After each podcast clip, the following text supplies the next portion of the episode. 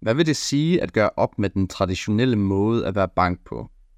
For svaret kan man kigge på Luna Bank. Jeg snakker med Vibeke Solok, bankdirektør for Luna, om hvorfor der er brug for en moderne bank, og nogle af de ting, jeg ser som negative ved den traditionelle banksektor. Det er en sektor, der fylder meget i vores samfundsøkonomi, og jeg bliver altid glad for at blive klogere på emnet. Vi bliver klogere på hvidvask, hvad AI kan tilbyde for banksektoren, om fremtidens samfund, man bliver kontantløs, og meget mere. God fornøjelse med det.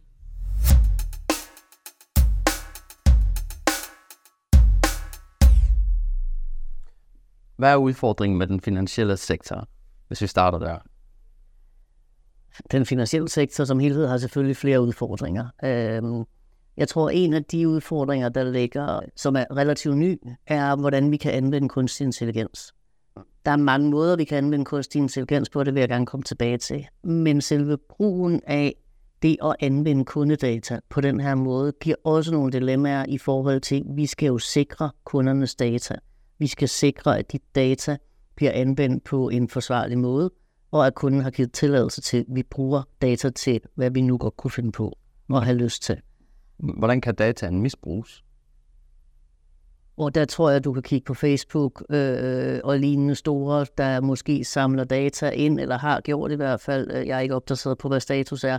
Men hvor vi som brugere af Facebook, der går vi ind og godkender deres øh, meget, meget, meget, meget lange beskrivelser af, hvad de gerne vil med vores data, og så kan det blive solgt til annoncer og alt muligt andet. Det er der jo en stor forretningsmodel i, men som bruger kan det være lidt irriterende ikke rigtig at vide, hvad sker der med mine data ude i cyberspace. Hvordan kan vi så oversætte det til banksektoren, altså at det kan misbruges der? Der tror jeg for mig, det er vigtigt, og, og for Luna er det super vigtigt, at vi, øh, vi finder balancen mellem, at vi giver vores brugere adgang til for eksempel den AI-maskine, øh, som vi netop har lanceret. I har lavet jeres egen AI-maskine.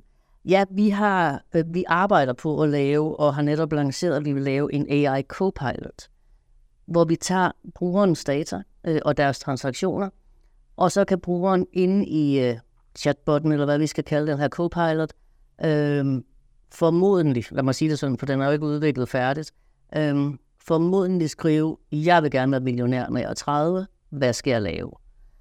For mange brugere er i vores oplevelse er ikke selv vant til at lave et budget, er ikke selv vant til at kigge på deres eget forbrug og finde ud af, hey, hvis jeg gerne vil spare op her, hvis jeg gerne vil bruge mine penge smart, hvad har jeg så muligheder?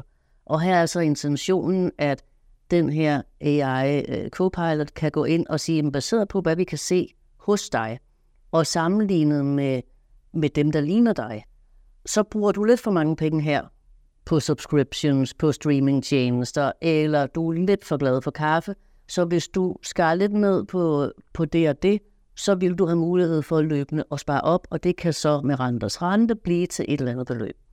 Men igen, nogle helt simple guidance til folk, som de så selv vælger, hvordan vil de anvende, og hvilke produkter vil de anvende. For balancen er selvfølgelig, det er ikke en rådgiver, og det bliver ikke rådgivning til kunderne i, her er et produkt, her kan du gøre sådan, hvis du tager det konkrete produkt.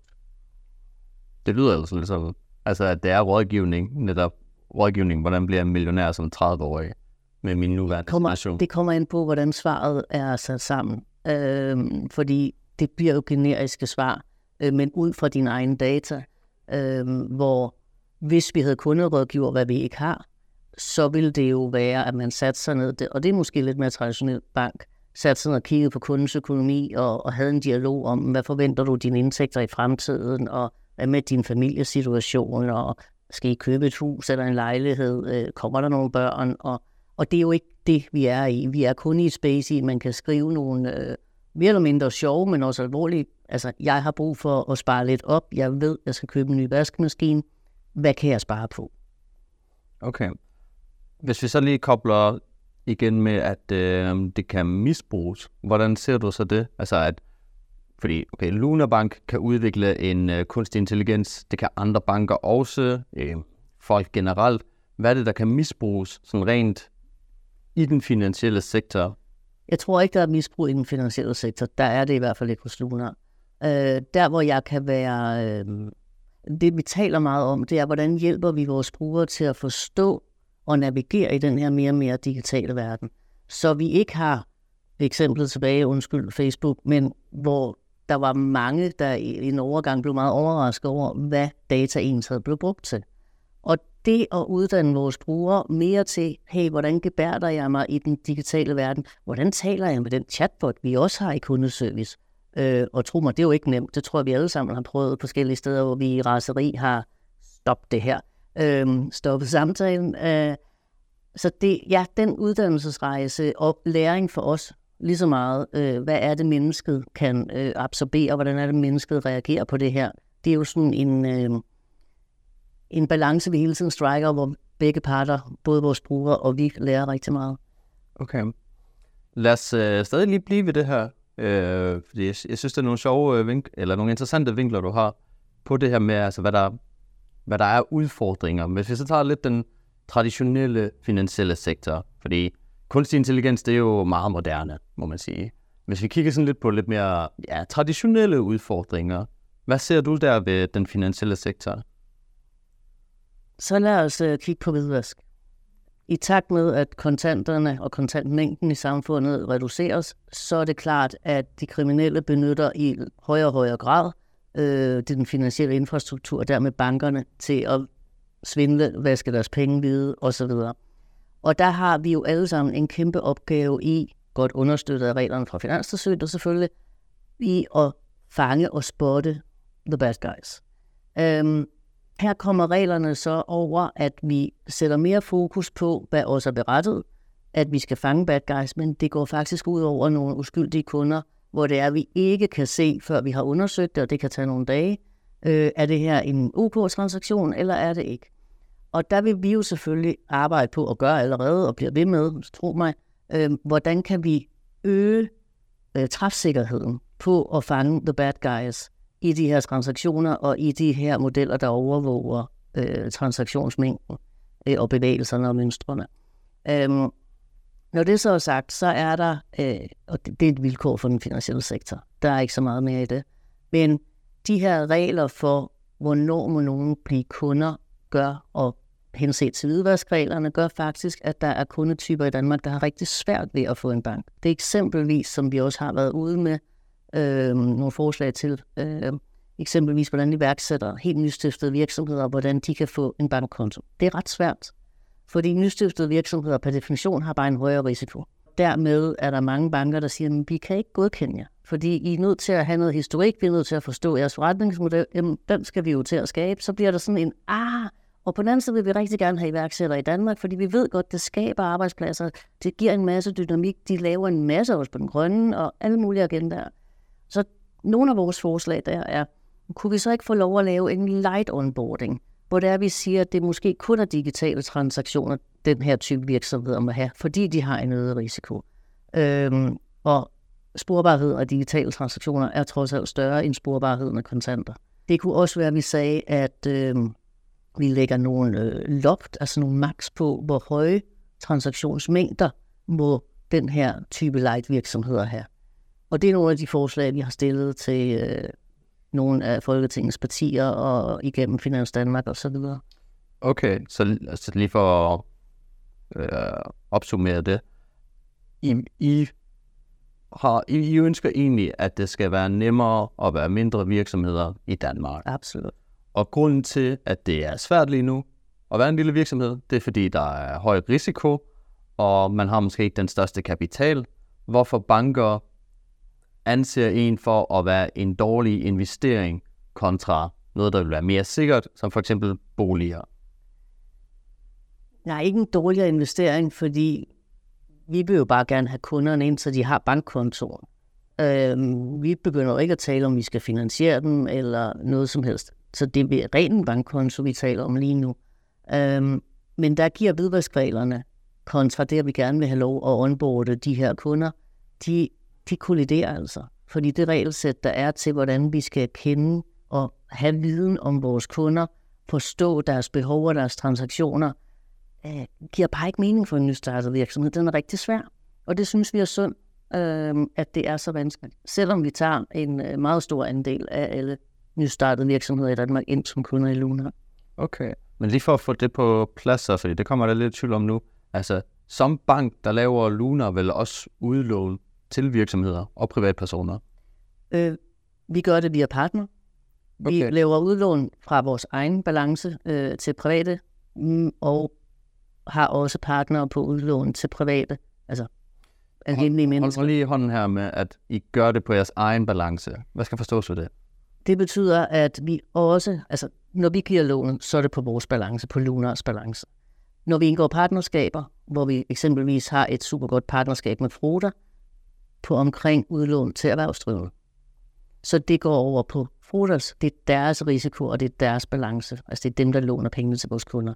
Det, der er vigtigt for os, det er, at vi skaber, kan du sige, økosystemet til både private og erhvervskunder øh, i Lunar, så man via Luna-appen kan få adgang til de ting, man har brug for. Men vi behøver ikke at eje det hele eller have bygget det hele selv. Der vil vi gerne have lov at tage de fedeste features derfra, hvor de er, og sige, de passer ind til vores brugere, de passer ind i den måde Luna er på, og så bliver det koblet ind i appen, så du via appen går videre til eksempelvis en låneansøgning. Ja, jamen kan vi prøve at tage det som et eksempel? Altså hvis jeg kommer som øh, privatperson og gerne vil låne til en, lad os sige en bolig, det er vel det, de fleste kommer og tager et lån for. At, hvad, hvad er så de fede futures, I kan tage fra nogle af de andre øh, samarbejdspartnere? Altså fordi en, en, en traditionel bank vil jo få sin kunde, okay, du vil gerne tage et lån, øh, så udskriver vi 1 million til dig. Øh, øh, nogen vil også kalde det, at man skaber pengene, og så skylder jeg jo 1 million. Altså, hvad er anderledes med måden, I gør det på? Om et kvartal eller to eller tre, så har vi også en partner på øh, realkreditlån. Øh, det har vi ikke i øjeblikket. Men lad os nu bare antage, at vi havde. Så det, du vil kunne gøre inde i vores app, vil være, at du begynder at starte rejsen på med vores kundeoplevelse. Og kundeoplevelsen er det her, hvor mange klik og hvor besværligt er det øh, at få ansøgt om det, man gerne vil have. Det er sindssygt vigtigt for os. Og det bruger vi voldsomt meget tid på i Luna at sikre det optimalt for brugerne. Så går du ind i vores app, du starter din ansøgning, du giver os adgang til de data, vi skal have, og det er jo via Open Banking og PSD2, øhm, og vi stiller nogle opfølgende spørgsmål helt sikkert, og vi har også brug for at få noget dokumentation på visse udgifter, hvis vi ikke kan finde det i, i de her PST2-data, som vi har hentet. Øhm, og så vil det ellers være, at bagved i maskinrummet, der vil det så være vores partner, der laver kreditvurderingen, og der siger, at du kan låne det her, og så går det tilbage ind i appen. Så som bruger ser du ikke sådan, at det er, nu ryger du over til en anden partner. Der er oplevelsen stadigvæk, at det er hos Luna, men der vil stå, det er powered by. Okay. Så sidder jeg og tænker lidt på øh, risikoen ved den model, og så kan du jo fortælle mig, om jeg tager fejl. Men lidt ligesom man så med finanskrisen i 08, der var der jo det her spindelvæv af forskellige banker, som havde lånt ved hinanden på kryds og tværs. Og på den måde forstærket, da den først ene bank krakkede, så rev den en næste bank med. Og sådan så man flere banker falde jo. Man så også ikke alle banker falde, men, men er det korrekt antaget, at med jeres model, så er der egentlig den forøget risiko, fordi I netop øhm, skaber forbindelse til andre banker. Så hvis de går ned, så går det ud over jer. Og modsat, hvis I går ned, så går det ud over dem. Nej, der er slet ikke den forbindelse. Det, der skete i finanskrisen, det var, at der var nogle, især amerikanske banker, der tog enormt store øh, realkredit, som vi kalder det i Danmark, lån på bøgerne. Og så begyndte de at putte de her lån, opdele dem i trancher, som man kalder det. Nogle er øh, lidt risikable, andre er meget risikable.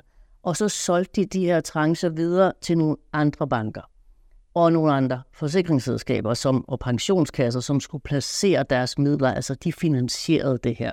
Så der var det ikke banken, den oprindelige bank, der gav lånet til forbrugeren, det var ikke dem, der selv finansierede det. De hentede finansieringen andre steder fra. Og så begynder den her ripple-effekt at komme, og den blev så forstærket af, at der også var det, man kaldte credit default swaps øhm, på nogle af de forskellige partnere her, som blev købt af helt tredje partner.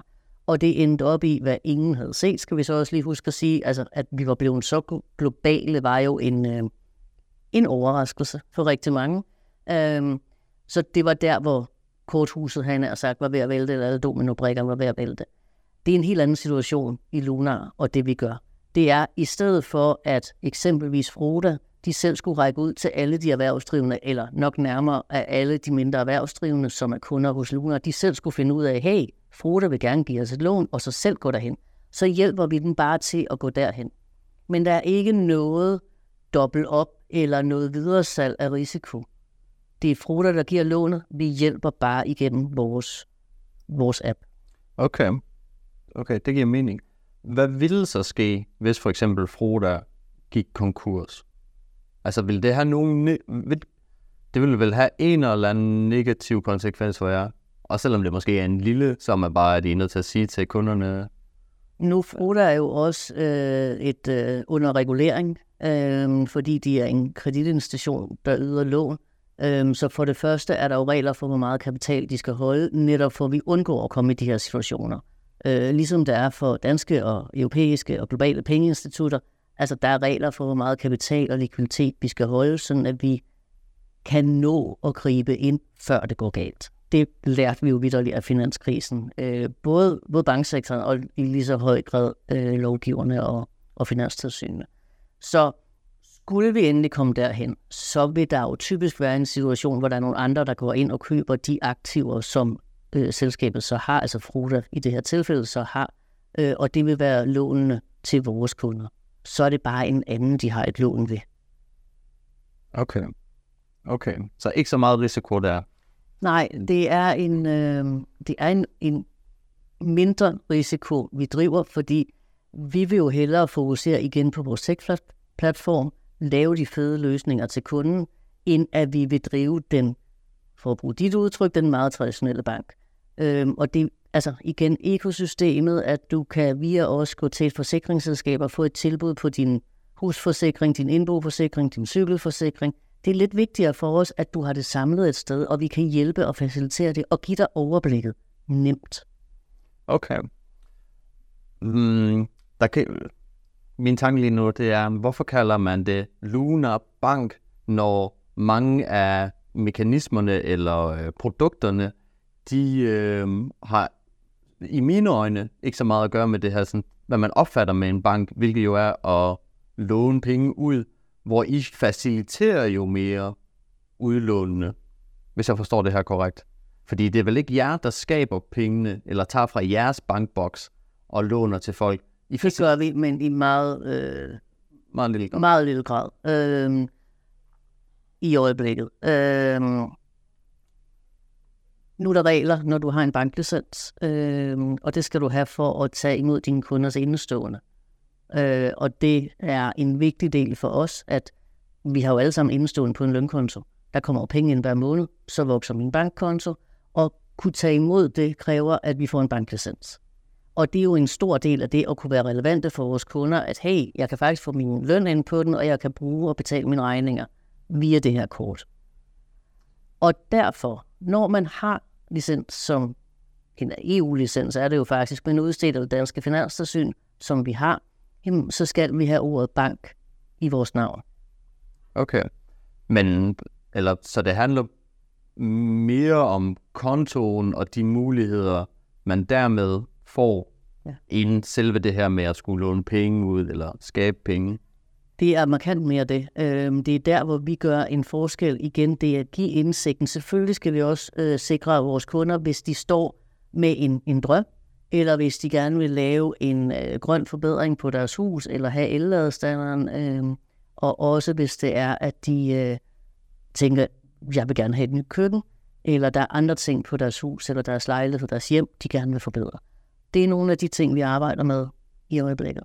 Okay, okay det giver lidt, lidt mere overblik over det, synes jeg.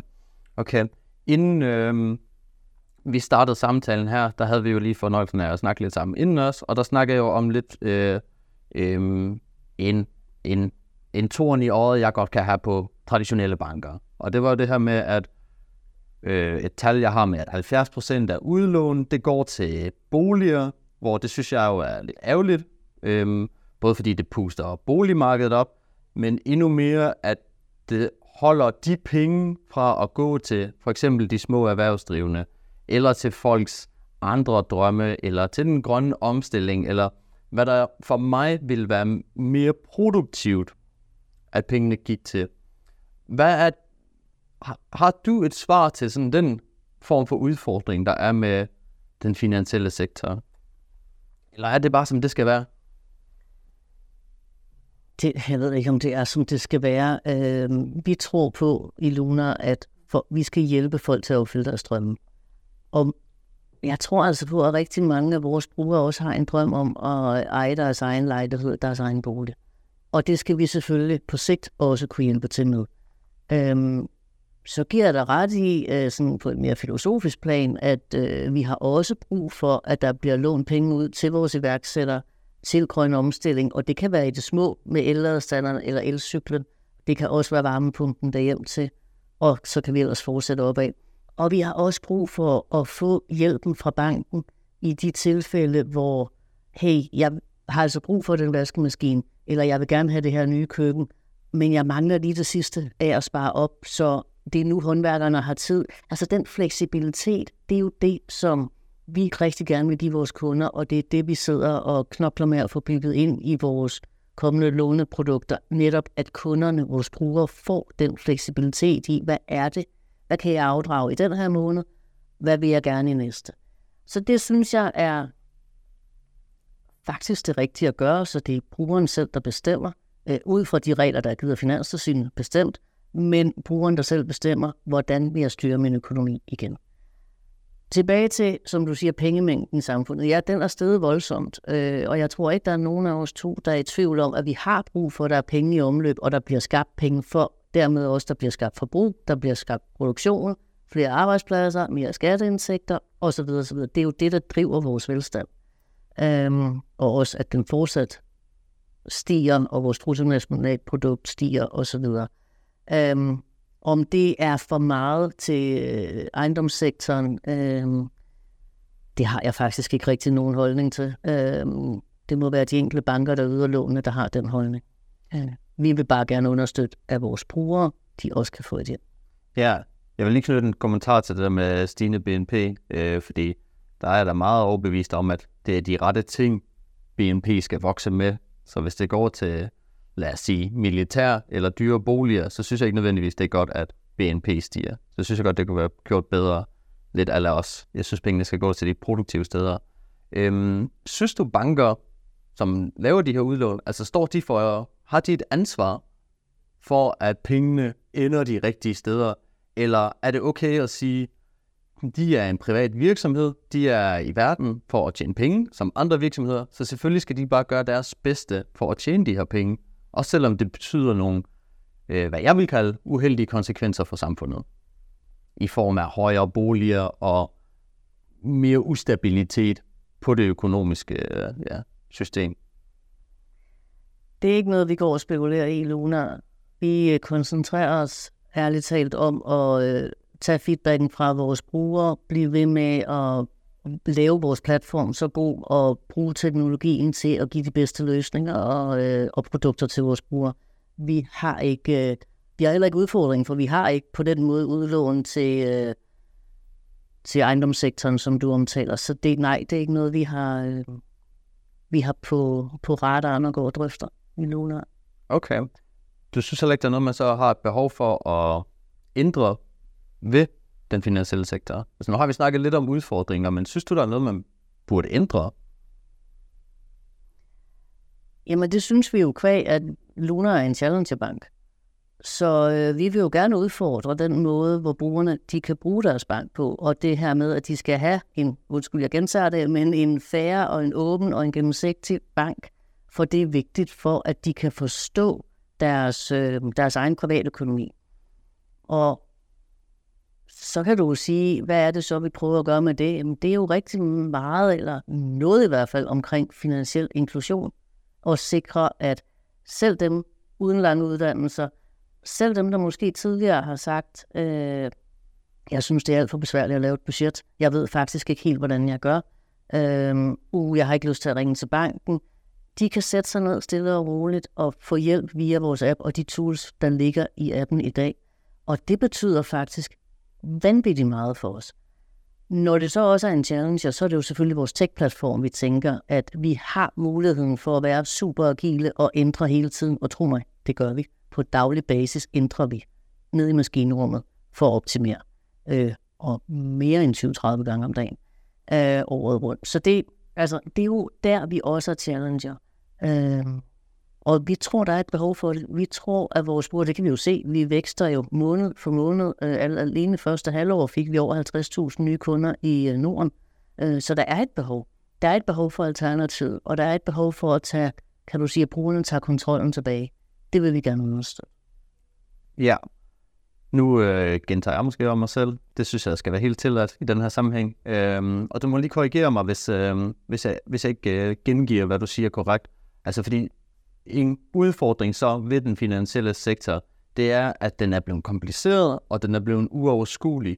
Kunderne, medmindre de har en stor forståelse eller en eller anden uddannelse, så har de egentlig ret svært ved at benytte deres bank på en optimal måde, fordi der er regler, og der er forskellige mekanismer og lad os sige også gebyrer og priser, der egentlig gør, at det hele virker sådan lidt uklart, hvad man kan og hvad det kommer til at koste. Nu taler jeg jo kun om, hvad Luna gør. Øhm, ja, men det er det, I så gør anderledes, vel? Ja, Eller og så er det så din slutning, at uh, det så må betyde det. Ja, jamen netop, at det er det, der er en udfordring ved andre banker, og det er derfor, Luna har et potentiale til at være en bedre bank, så at sige. Det er vores take på markedet. Vi tror på, at vi ved at lave det her, som vi har gjort, og som vi knokler med hver eneste dag, kan give et bedre produkt til vores kunder. Okay. Hvordan ser Luna, skråstrej dig, på det her med pengeskabelsen? Altså, at der bliver lavet flere milliarder ekstra penge hvert år fra private banker gennem udlån. Det har igen, som jeg sagde, altså det er ikke noget, vi går og drøfter i Luna Regi. Øhm, dog er det vigtigt, at vores brugere kan få adgang til lån, fordi de kan have brug for noget fleksibilitet, både som privatperson, øh, men også som mindre erhvervsdrivende. Så det er mere i den kontekst. Og når vi er i den kontekst, og, og folk gerne vil købe deres første eller anden eller tredje hjem, øh, jamen, så kan det godt være, at det har en sidekonsekvens, som du siger. øh, men der vælger vi altså at vægte hensynet til vores brugere og, og deres drømme. Okay. Okay. Tror du, det vil øh, være en, øh, et tab for samfundet, hvis man gik over til den måde, øh, banker på et tidspunkt fungerede som? Altså det her med, at de kun må udlåne, hvad de rent faktisk har i reserve. Fordi lige nu er det jo sådan noget, hvad, 10 procent man behøver at have i reserve i forhold til, hvad man låner ud. Og det er jo der, der er nogle af risikoerne er indbygget. Men, men, men jeg vil gerne høre din mening om, det vil være et tab, at man gik tilbage til, at man skulle have, hvis ikke 100%, så i hvert fald en meget større reserve. Nu med reguleringen efter finanskrisen, så er der jo kommet en mangedobling af kapitalkravene i, øh, i banker. Og det danske tilsyn er, er også dygtige til at sikre, at vi har buffer, øh, de nødvendige buffer for de risici, der måtte opstå. Så jeg synes, at der er gjort rigtig meget for, at bankerne og herunder Luna er, er sikre, sådan at brugerne kan være trygge ved at have deres midler. Det er faktisk det, det drejer sig om. Øh, vi skal jo passe på vores kunder, og det vil sige, at vi skal også være sikre på, at vi er her i morgen og om 10 år. Øh, om man skal gå endnu videre ned ad den vej. Øh, måske, men nej. Øh, jeg tror, at øh, vi har behov for, at der er noget fleksibilitet i systemet. Øh, og konkret for Luna, øh, altså vi investerer så hæftigt øh, hele tiden i ny teknologi og i nye produkter, at det vil være vanskeligt for os, hvis vi skulle, som du siger, kun låne det ud, vi faktisk selv havde i kapital. Øh, så hvorfor lægge de begrænsninger ned? Det, øh, jeg tror ikke, det er nødvendigt i dag. Jeg tror faktisk, at Finanstilsynet har hegnet bankerne ind på tilstrækkeligt til at sikre, at øh, kapitalen er der, likviditeten er der, og at risiciene er under kontrol. Okay. Okay, så ingen uh, no sweat uh, fra din side af der. Okay, jeg har et, uh, et en, en, man skal sige klassisk sætning, men jeg vil gerne høre din mening om den. Og det er det her med, øh, hvad angår banker, så er det private gains, public loss. Hvilket jo er en forståelse af det her med, at banker, øhm, nu er det jo bare banker over en kamp, men at de høster gevinsterne ved at lave de her udlåner, ved at lave pengeskabelsen, men når det så går galt, som man for eksempel så under finanskrisen, altså så er det public loss, fordi så er man nødt til at holde hånden under dem, og det er banks, der er for store til at fejle.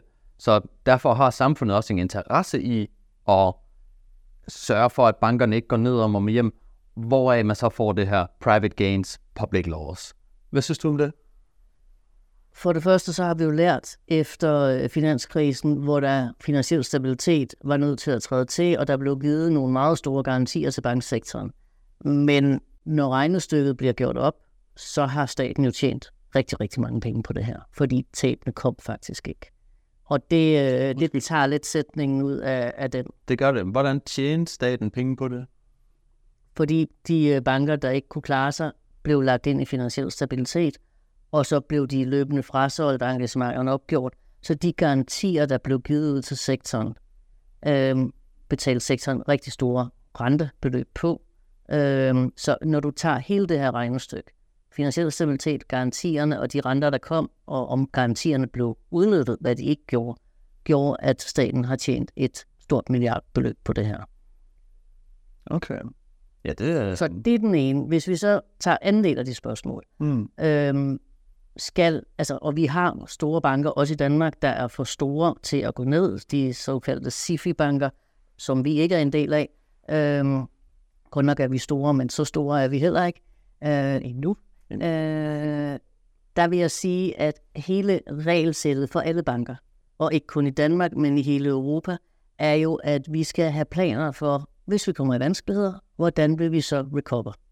Det vil sige, at vi har en manual, øh, som vi opdaterer hver år, og som skal testes og godkendes af Finanstilsynet, som vi afleverer til dem. Siger, hvis vi kommer i vanskeligheder, så har vi de her 3, 5, 7, 10 måder, hvor vi kan gøre noget ved vores forretning, sådan at vi kommer ud af vanskelighederne igen. Og det, altså, en- du kan sige, det er en brandøvelsesplan.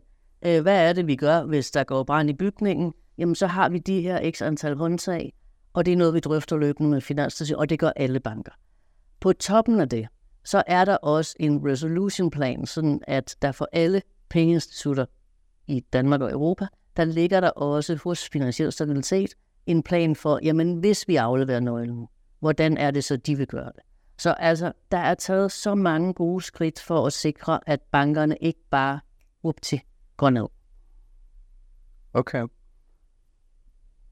Jeg sidder lidt og tænker om, øhm, altså fordi på en måde er det, jeg synes jo, banksektoren er helt fantastisk i den forstand af, lad os sige, de muligheder, de har, og den behandling, de får. Fordi okay, man har en stor plan for, hvad vil der ske her, fordi banksektoren er så vigtig en del af vores samfund og system, specielt det økonomiske system, at, at det giver god mening, at man holder en hånd under og har planer og alt muligt. Øhm, så det er jo fantastisk, at man giver dem så meget opmærksomhed øhm, og sikkerhed. Og samtidig er det jo også fantastisk, at de har evnen til at skabe penge. Altså prøv at tænke, hvis alle kunne det, det kunne der sikkert ende noget galt med. Men det er da fantastisk, at banker gerne må det. Men altså, er det nogle, er, er det nogle færre privilegier, eller er det også noget, man burde sprede ud til andre dele af samfundet? Nu tænker jeg for eksempel, lad os sige med kulturen eller med sundhedsvæsenet, altså burde de ikke også få nogle privilegier, der gør, at de står stærkere i samfundet? Jeg håber, det giver mening. Ja, og jeg sidder og smiler lidt. Øh, vi er ikke helt sikre på, at øh, banksektoren følte, at det var et privilegie, da reglerne om øh, recovery plan og resolution plan osv., som de hedder, blev vedtaget. Det var krav, der blev stillet fra Finanstilsynet og lovgiver Folketinget i Danmarks side til bankerne. Vi vil ikke se det igen. Så et privilegie tror jeg ikke, det er, men jeg tror, det er en fornuftig understøttelse af øh, det finansielle system i Danmark og i Europa, at vi ikke udsætter os selv for, øh, for de risici og de øh, hvad skal vi sige, enorme skuld, vi så i, øh, under finanskrisen. Så nej, øh, privilegiet nej, det, det synes jeg ikke. Opmærksomhed og kærlighed fra Finanstilsynet er helt enig, men det, ved du hvad, det, det lever vi super fint med, og i Luna har vi den bedste dialog med Finanstilsynet, øh, fordi selvfølgelig er vi anderledes, vi er en udfordrerbank, vi forsøger at teste boundaries øh, uden at gå over. Så vi er jo øh, dybt afhængige af, at vi har et finanstilsyn, der, der har lyst til at være åbne over for os, som nogen som os. Okay. Burde der komme flere banker? Nu er vi ret mange banker i Danmark.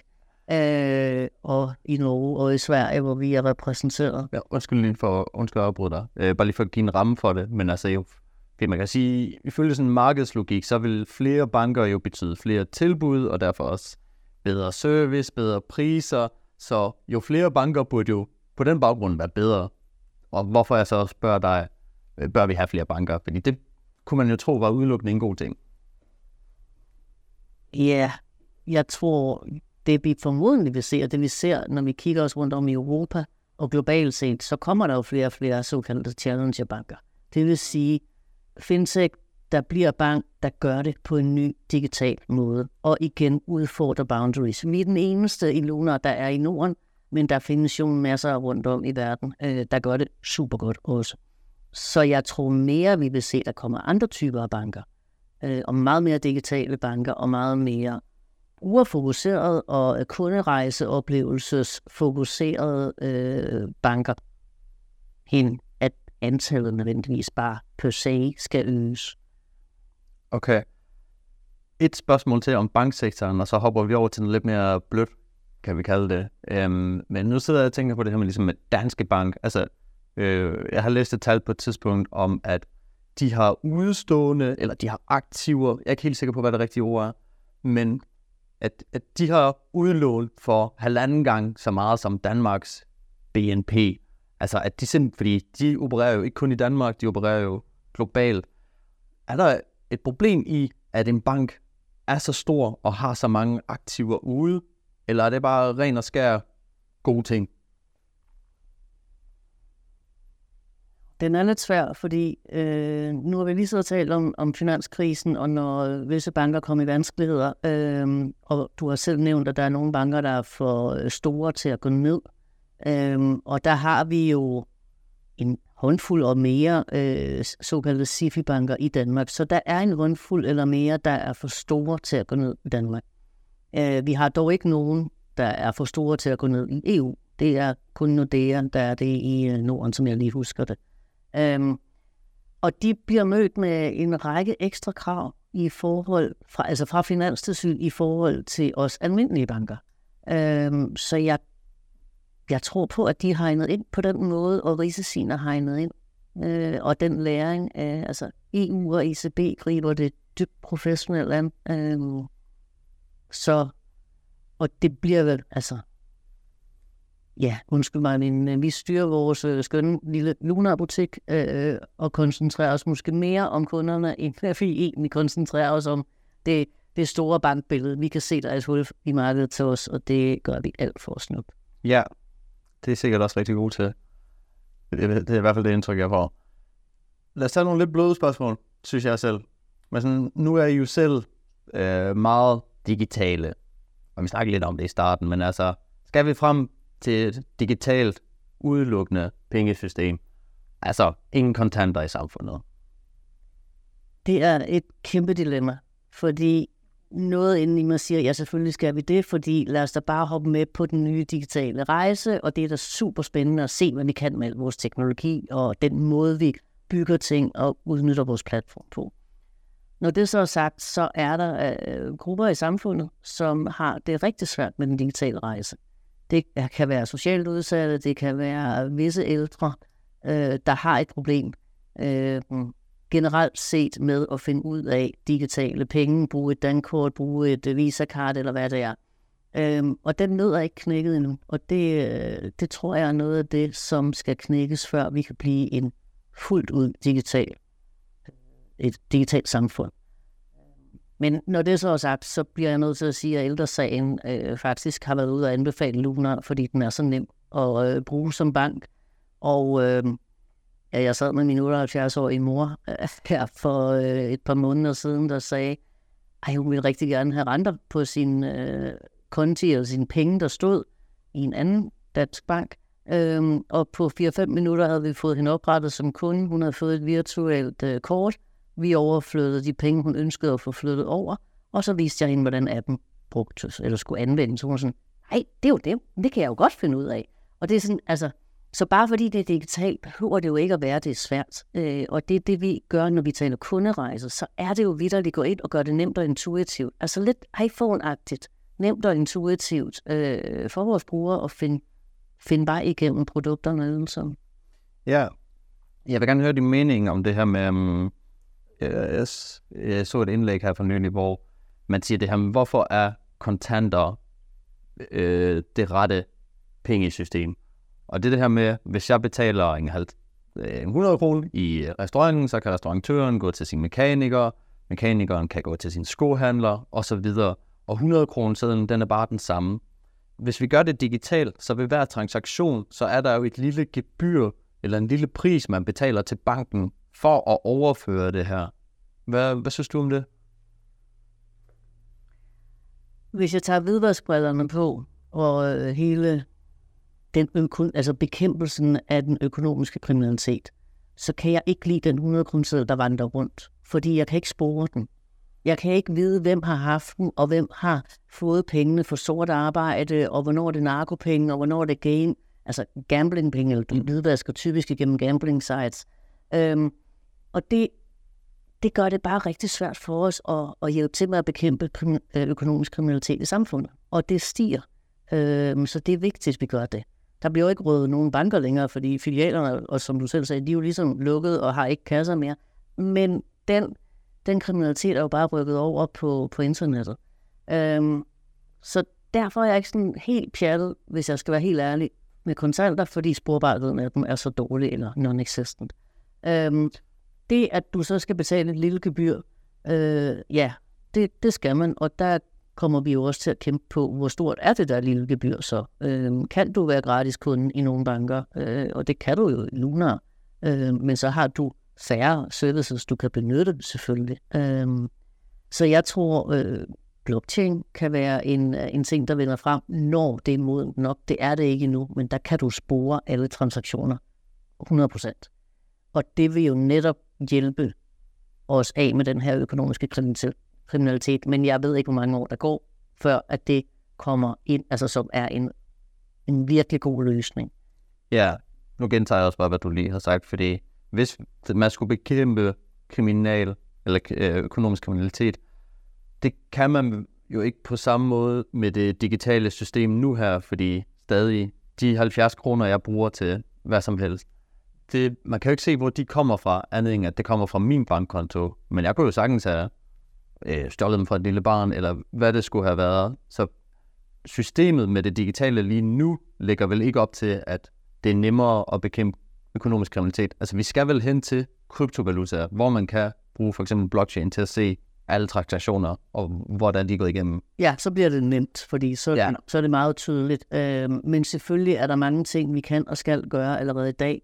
Og i Luna arbejder vi jo hver eneste dag med at sikre, at eksempelvis, og nu bliver vi lidt tekniske, jeg håber det er okay, ja. øhm, at den transaktionsmonitorering, som vi laver, hvor vi simpelthen sidder og overvåger løbende alle vores brugertransaktioner, øh, selvfølgelig fra maskiner og kigget mere på datasættene end ned på, har du brugt 70 kroner på kaffen, eller hvor er det? Øhm, det er jo det, der giver os mulighederne for at sige, hey, er der noget her, der ser forkert ud, eller er der ved at være et mønster, er der ved at være nogle penge, der bliver kanaliseret et sted hen, og så hvis vi ikke kan få nogle gode svar, så er det jo, at vi skal indrapportere det til, til politi og, og så videre myndigheder. Øhm, men det er ikke en perfekt løsning. Den er bare nemmere for os at lave, end at spore kontanterne. Klart. Ja, det var også... Uh, ja, ja det, kan, det kunne vi snakke længere om. Lad os, uh, lad os bare lige slutte af med, hvor vi egentlig allerede er endt henne, som jo er kryptovaluta. Altså, og der er igen, jeg elsker at høre din mening om de forskellige ting. Så jeg vil gerne høre det om både, hvad er kryptovaluta, hvordan ser du fremtiden som pengesystem? Altså umiddelbart har vi jo været fortalere for det indtil videre. Øhm, jeg vil gerne høre din mening om det, og så vil jeg gerne høre din mening om CBDC, altså at centralbanken, Nationalbanken, den udsteder sin egen, det man nok vil kalde e-krone. Om det er noget, vi skal hen imod, eller ser du det mere som, det er sjovt at tænke på, men det burde måske ikke lige udføres i virkeligheden? Hvis vi starter med bare sådan kryptovaluta, altså er du for eller imod?